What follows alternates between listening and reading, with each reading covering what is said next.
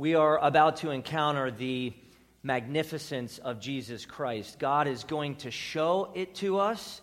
Uh, God is going to tell us through Philippians how amazing He thinks His Son really is.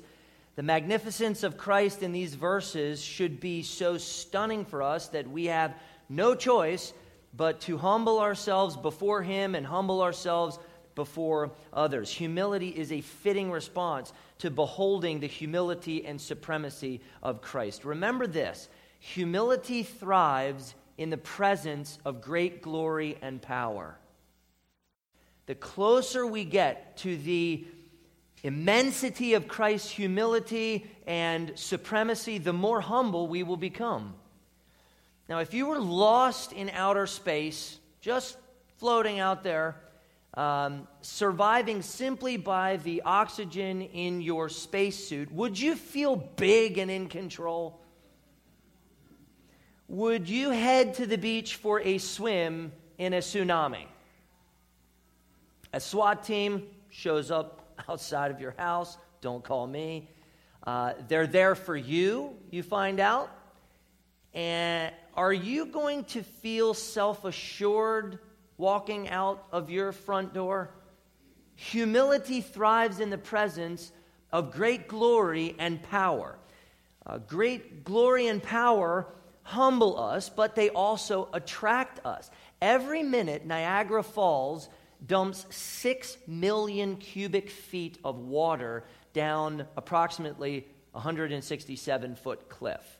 And I read that there are about 500 taller waterfalls in the world, but Niagara Falls is spectacular for its sheer power. 22 million people visit Niagara Falls each year because they want to see something that is more powerful than they are. Humility thrives in the presence of great glory and power. Maybe this morning you will see more of the glory and power of Jesus. And maybe God will awaken in you a greater awe, a greater admiration for Christ that translates into humility. The more you see of Christ, the more humble you will be. So, my aim is to help you marvel at Jesus Christ. And I may, might get a little worked up because this is, this is fun. this message is thrillingly Christocentric. That means that Jesus Christ is the guts and the glory of this message. He's exciting. So here's the message in a nutshell admire the humility and supremacy of Jesus Christ to so great an extent that it humbles you to serve him as Lord as you eagerly await the day you will be graciously exalted with him. Admire the humility and supremacy of Jesus Christ to so great an extent that it humbles you to serve him as Lord as you eagerly await that great day when you will be graciously exalted with him. The rest of our time is unpacking the scripture to make that point. Number one, admire the humility of Jesus Christ. This is what last week was for, though he is though he has uh, existed eternally in the form of God, Christ did not grasp onto his equality with God in order to exploit it to his own advantage. Instead, he emptied himself of all his divine rights, of all his divine privileges, by taking the form of a slave born in the likeness of men, and he obeyed God the entire way to crucifixion. That, my friends, is humility to admire. You've probably purchased something because you admired it. Maybe it was a pair of red pants for $8. Probably not. Do you admire the humility of Jesus Christ so much that you want humility for yourself? Verses 9 through 11 transition us from Christ's humiliation to Christ's exaltation. Number two, admire the supremacy of Jesus Christ. Admire the supremacy of Jesus Christ. Verses 9 through 11 could be the most substantial a statement of the supremacy of Christ in all of Scripture. There are certainly other great ones, Uh, but this is a big one. And by the way, there are six subpoints beneath this second point. Verse 9 says, Therefore, God has highly exalted him. So, number one, what is the therefore? Therefore.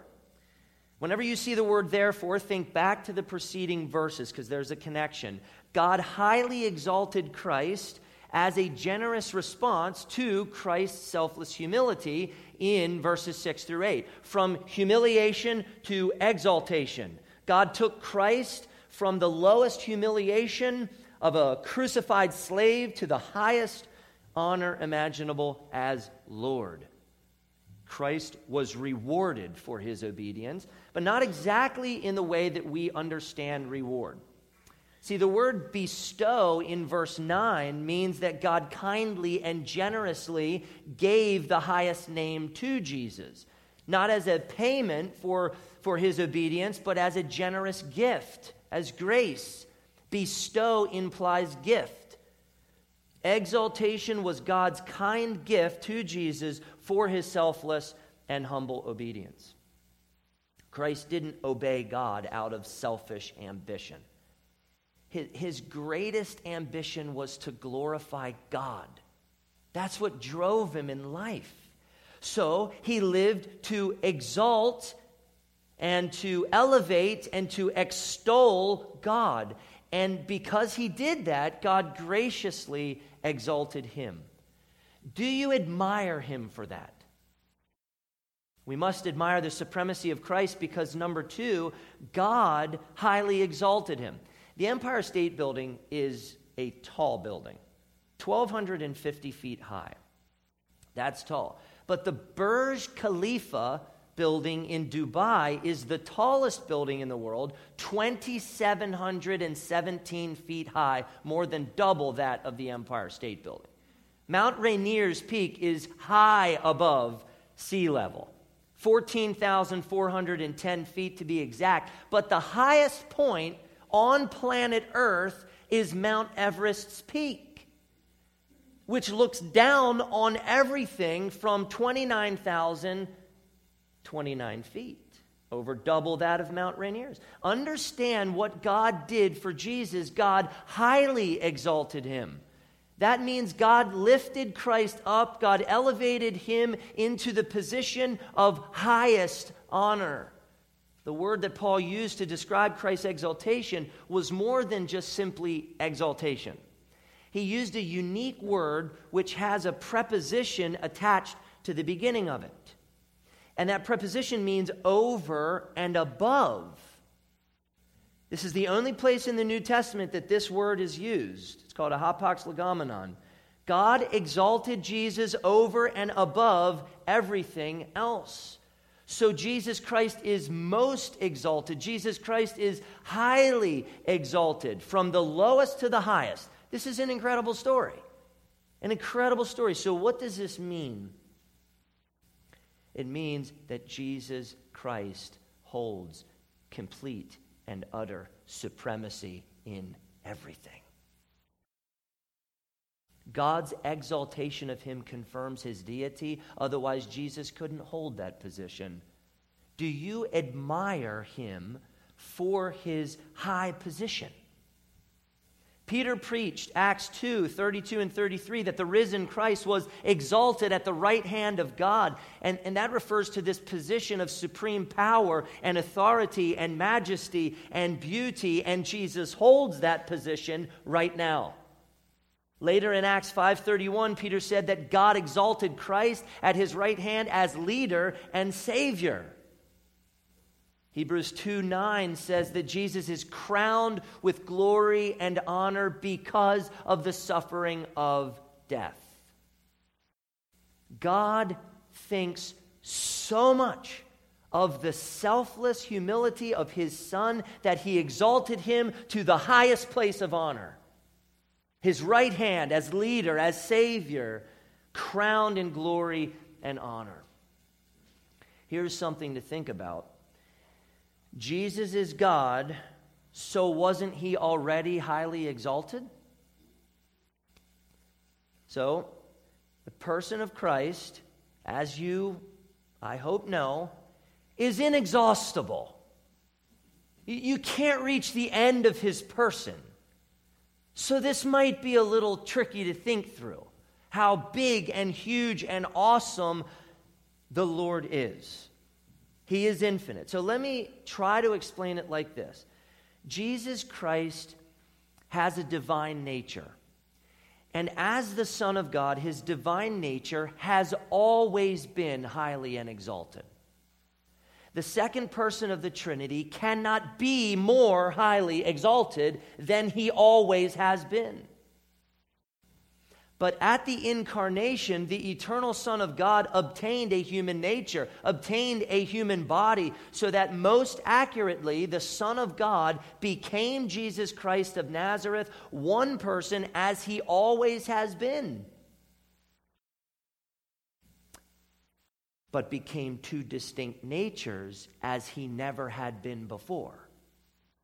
Mind blowing stuff. So the man, Jesus Christ, had much honor to gain, an honor that had never been bestowed on any man before or after. Though Jesus Christ's divine nature never died, never ceased to exist, Jesus died bodily as the God man. After accomplishing salvation through his substitutionary death on the cross, God exalted Jesus, the God man, to his preeminent position, which he'd never experienced before as the God man. Are you following me? I hope I didn't make a royal mess of that. Theologian William Hendriksen, he explained it like this, and sometimes when I'm reading things, I'm just, yes! And so I, I think I said out loud, thank you when I read what William had to say because he's able to answer the question, I think, concisely and, and clearly. This is what he said. Try to pay close attention. I know it's a quote. Though it was the person of the mediator, talking about Jesus, upon whom these honors were conferred, it was, of course, the human nature in which the exaltation took place since the divine nature is not capable of either humiliation or exaltation. But these two natures, though ever distinct, are never separate.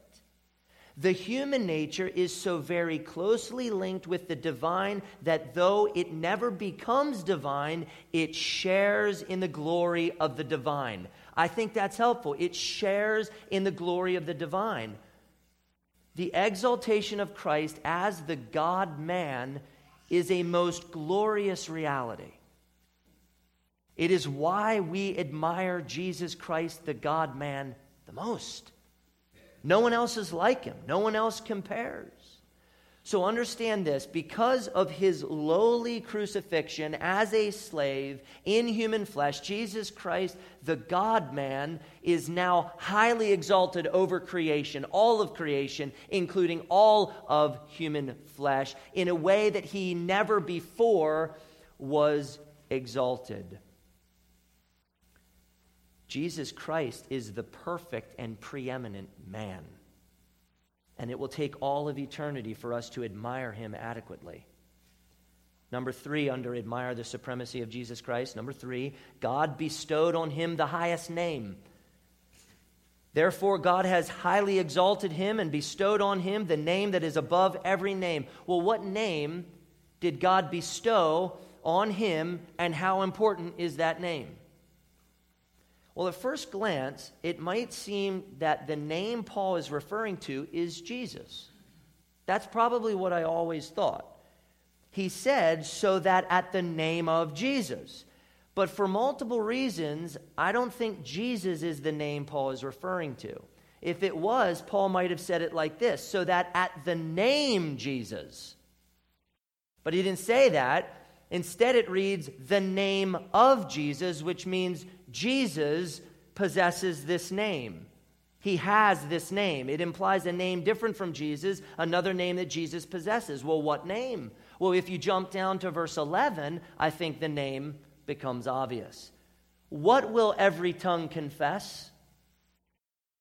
Every tongue will confess that Jesus Christ is Lord. Lord, the name Lord marks his true identity. God bestowed on Jesus Christ the name Lord, and it's the most important name. Let me try to back that up a little bit. Do you know what kurios, Greek word for Lord, means? It means master, owner, ruler, high authority, controller. And when referring to God, Lord means God is the sovereign and supreme master, owner, ruler, authority, controller over absolutely everything. By receiving the name Lord Jesus Christ, the God man obtains from God the universal rule and reign over all things. What name comes close? Muhammad? Darwin? Shakespeare? Caesar? Einstein? Dickens? Gandhi? Elvis? Clinton? Trump? Not in a million years. What name on your iPod? What name on your bookshelf? What name on your cell phone or TV rivals the name Lord? The Hebrew name of God was Yahweh. Yahweh is the greatest and highest name of God. Interesting. What Greek word do you think translates the word Yahweh? Kurios, Lord. The same word used in verse 11. Lord is the highest name God could give Jesus. Just listen to these glorious verses. Psalm 8, verse 1 O Lord, our Lord, how majestic is your name in all the earth. Psalm 29, verse 2 Ascribe to the Lord the glory due his name.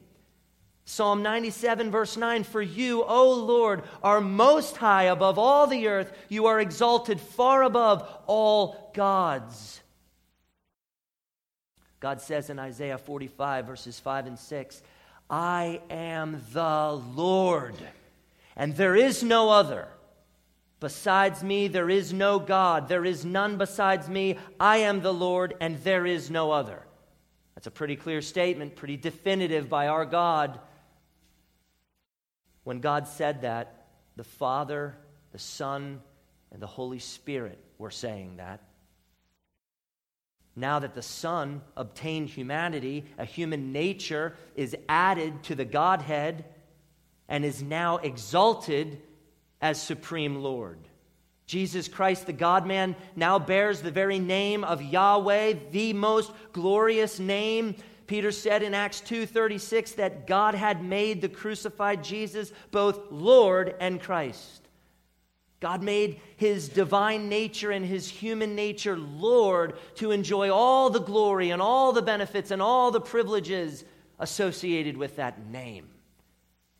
Ephesians 1:20 and 21 reinforce this. It says that God raised Jesus from the dead and seated him at his right hand in the heavenly places, far above all rule and authority and power and dominion, and above every name that is named, not only in this age, but also in the one to come. My friends, he is supreme now. He was supreme then. He will always be supreme. Christ has complete and utter supremacy in all things. He is way above his competition. Oh, how sad it is that other religions seem to flourish upon nothing. Jesus is supreme. Saints, don't you worry about the election this year. Don't you worry. Didn't Jesus say, All authority in heaven and on earth has been given to him. Jesus Christ is Lord. God gave him that name. God gave him that honor. God gave him that power. Admire him for the supremacy of his name. Admire his supremacy because, number four, every knee will bow at his name. All of the arrogance, all of the narcissism, all of the deceit, all of the rudeness of politicians, I mean people, will be righted. Every knee will bow at his name. Verse, verses 6 through 8 explain Christ's selfless humility.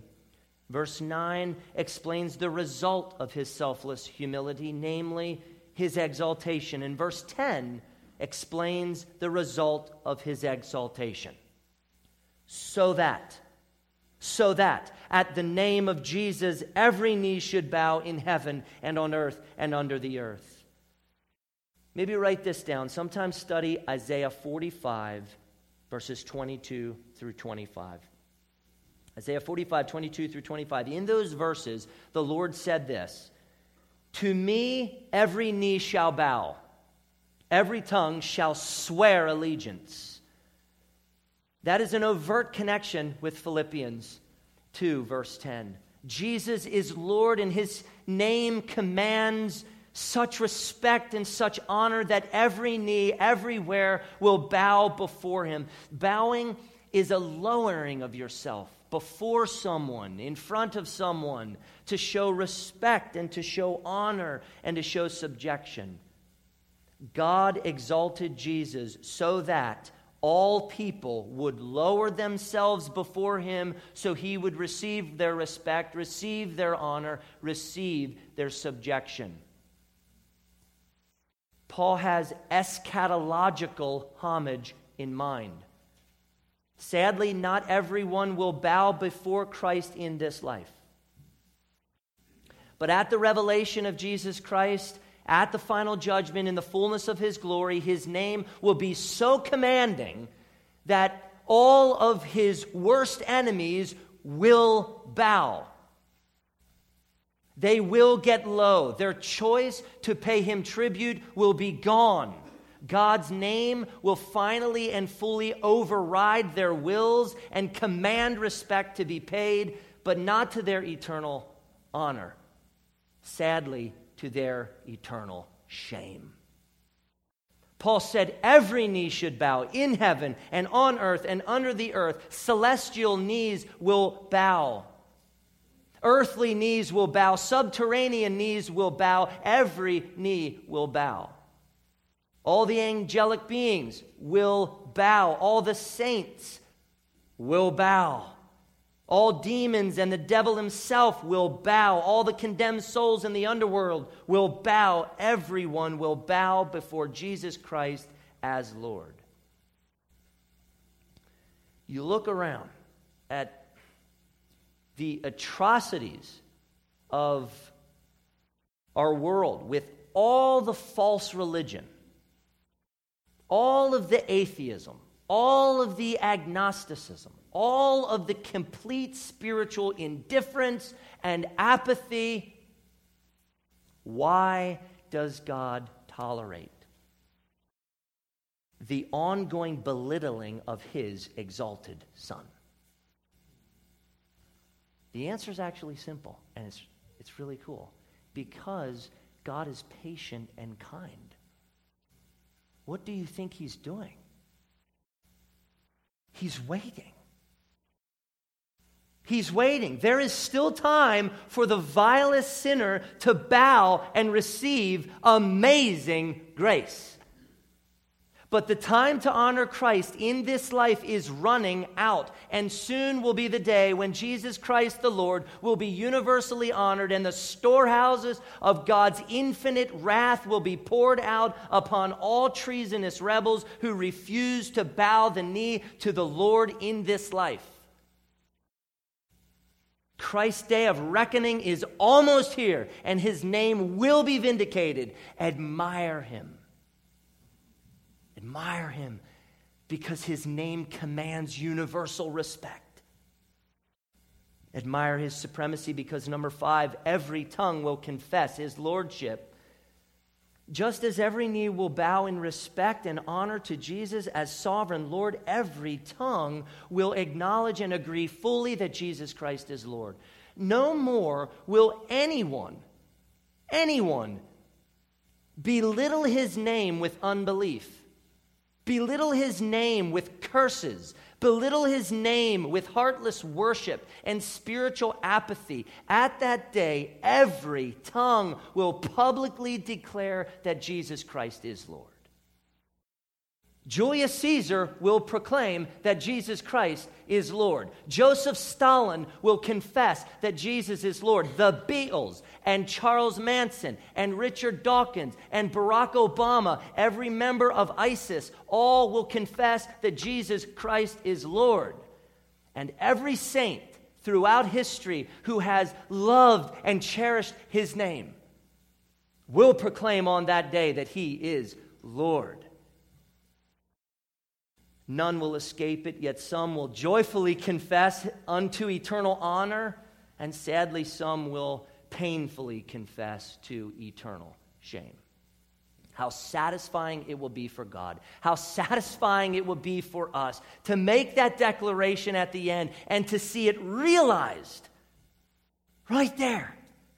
We get a front row seat. Mine might be a back row seat, but we get to see it. How satisfying. God is so greatly glorified through the universal confession of his Son as Lord. God enjoys when his Son is glorified. When the Father is honored, or the Father is honored, when the Son is honored. The Father is praised when the Son is praised. The Father is esteemed when the Son is esteemed. The Father is worshiped when the Son is worshiped because of their oneness, because of their unity.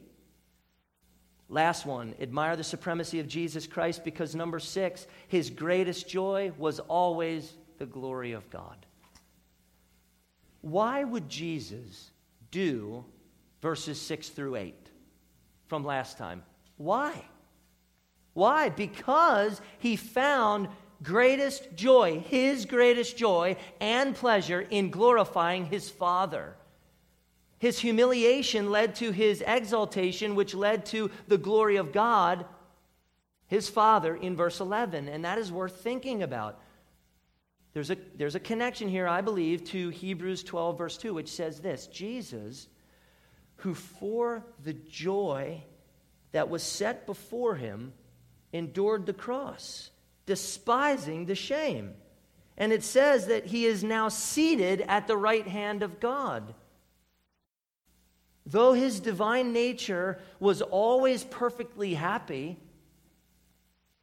in uh, his human nature, uh, obtained his greatest joy and pleasure in God through his obedience to the will of God, through his humiliation, through his exaltation. You know our mission? I hope you know it. It's on the front of the bulletin if you don't. Jesus Christ pursued his greatest joy and pleasure in glorifying God the Father. And that is why he is the happiest man alive. He is supremely happy. Admire his humility, admire his supremacy, and if you do, your admiration of him will end in your selfless humility. Number three now. Humble yourself before the humility and supremacy of the Lord Jesus Christ. I admire John Piper. I admire Tim Keller. I admire Matt Chandler. I admire Kevin DeYoung, but I do not bow before these men because they are not my Lord. Our admiration of Jesus, our Lord, must take us to his feet, must take us low before him. Remember that humility thrives in the presence of great glory and power. So come into his humility, come into his supremacy and know him. Know him as he is and be humbled by him how can we have any strain whatsoever of pride in the presence of an eternally glorious Christ? There's no room for pride. What are you going to boast in but Him? His glory and power are meant to make us feel gloriously small, gloriously in need of Him.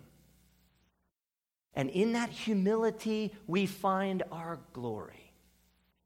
Our glory. Before you will ever be able to live out Philippians 2, 3, and 4, you know the verses from several weeks ago? Before you can live that out, you need to bow into a position of great need before the Lord. You, you must bow and plead to receive selfless humility from Christ Jesus our Lord. Every day we must bow. Every day we must confess Him as Lord. Every day we must receive from Him the humility we need to love and serve others. I heard a, a famous pastor say recently that we should come to church to give, not to receive. And I sat there and said, No!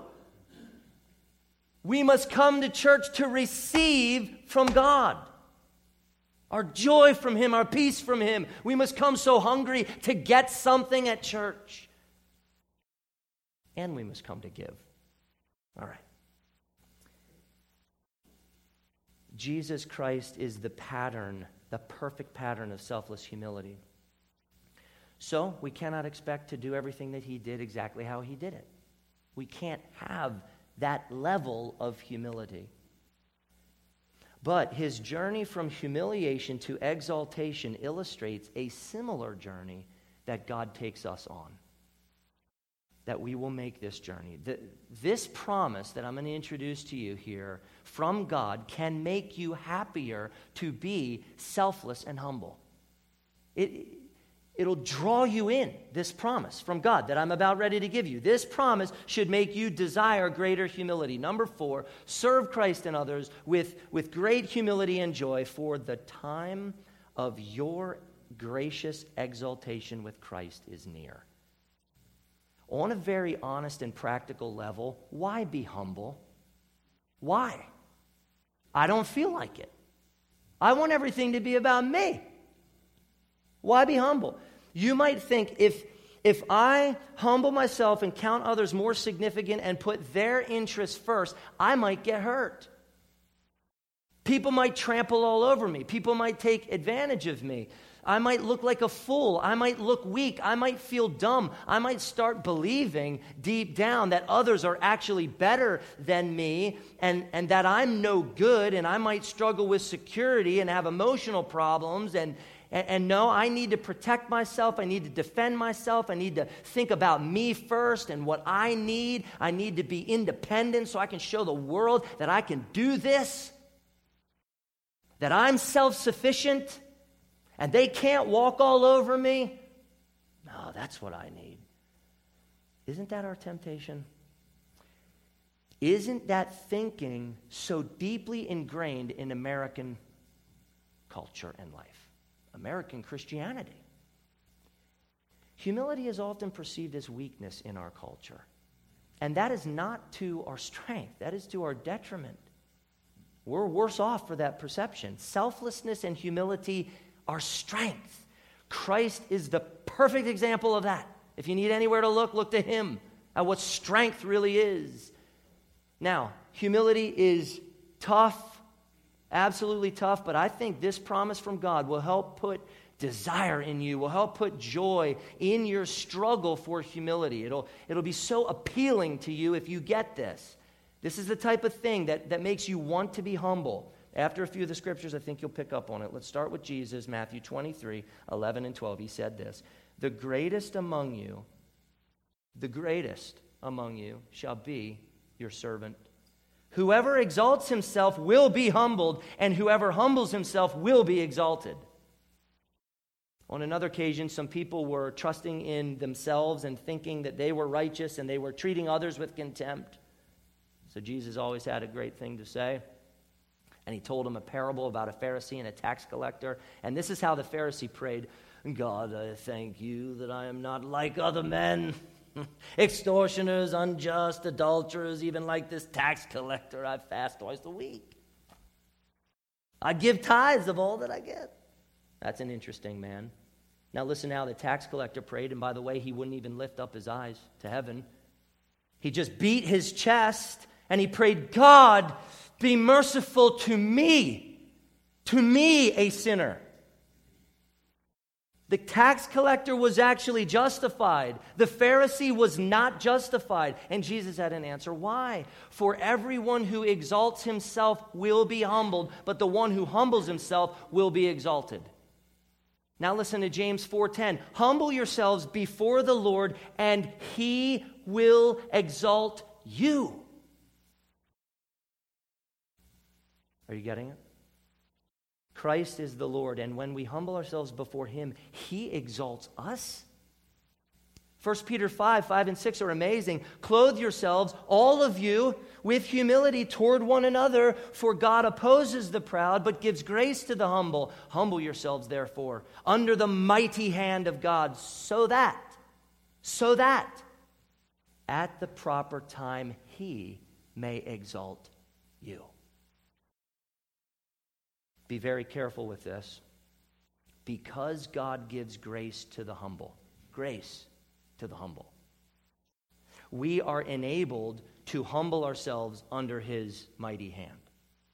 And that humbling results in God exalting us. And I take our exalting to mean not that we are elevated above Christ, clearly not, but that we are lifted up into the position to see the fullness of Christ's preeminence, his supremacy, his exaltation, we will not be exalted in the same way Jesus was, much less so. We will never be highly exalted. God will never bestow, on us the preeminent name of Lord. No knees will ever bow to us, no tongues will ever confess that we are Lord. But because God is gracious, and because God is kind, and because we know the Lord and love the Lord and serve the Lord, we will be exalted with Him and our exaltation is ultimately for the glory of Christ and our joy in his glory. You can joyfully get lower and lower and lower and lower in life, in this life. Get low. You can keep going lower.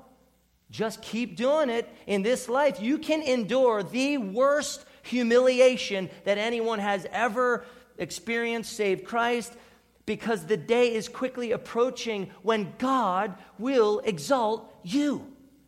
You will be vindicated. Part of your exaltation may come in this life. Can't guarantee it, but you might get some moments of exaltation where you are vindicated. But ultimately, I think it fully comes when God lifts us up and exalts us to heaven to see and savor the glory and power of Christ's exaltation forever. See, humility thrives in the presence of great glory and power. We were slaves to sin. And yet, through Christ, through Christ alone, we are now exalted and we will be fully exalted as glorious saints, and God will exalt us to the highest honor that could be bestowed on saints the honor of eternity with Him.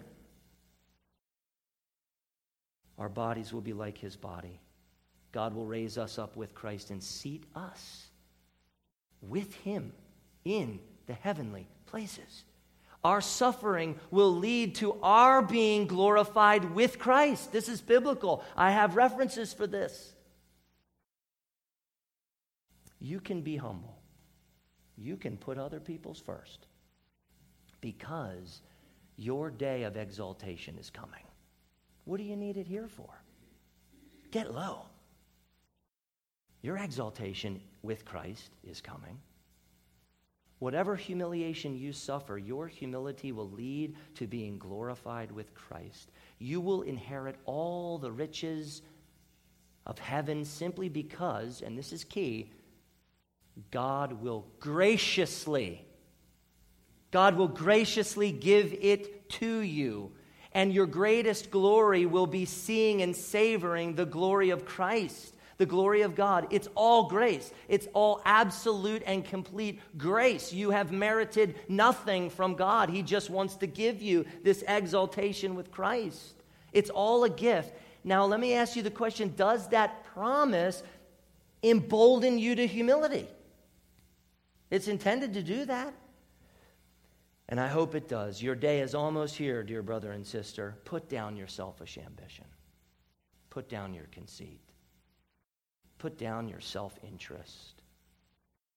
Look to the day of your future exaltation, which will be so gracious and so amazing with Christ, and live today with humility, complete humility. Christ did.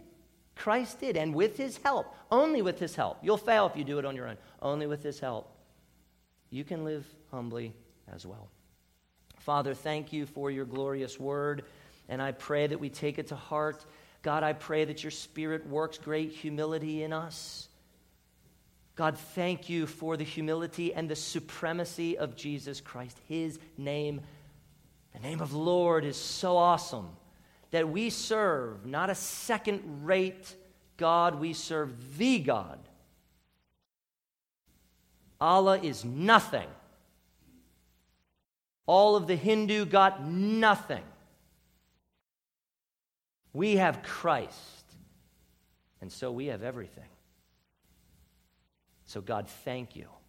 Thank you for letting us know this this morning because it's great. All for your Son. Amen.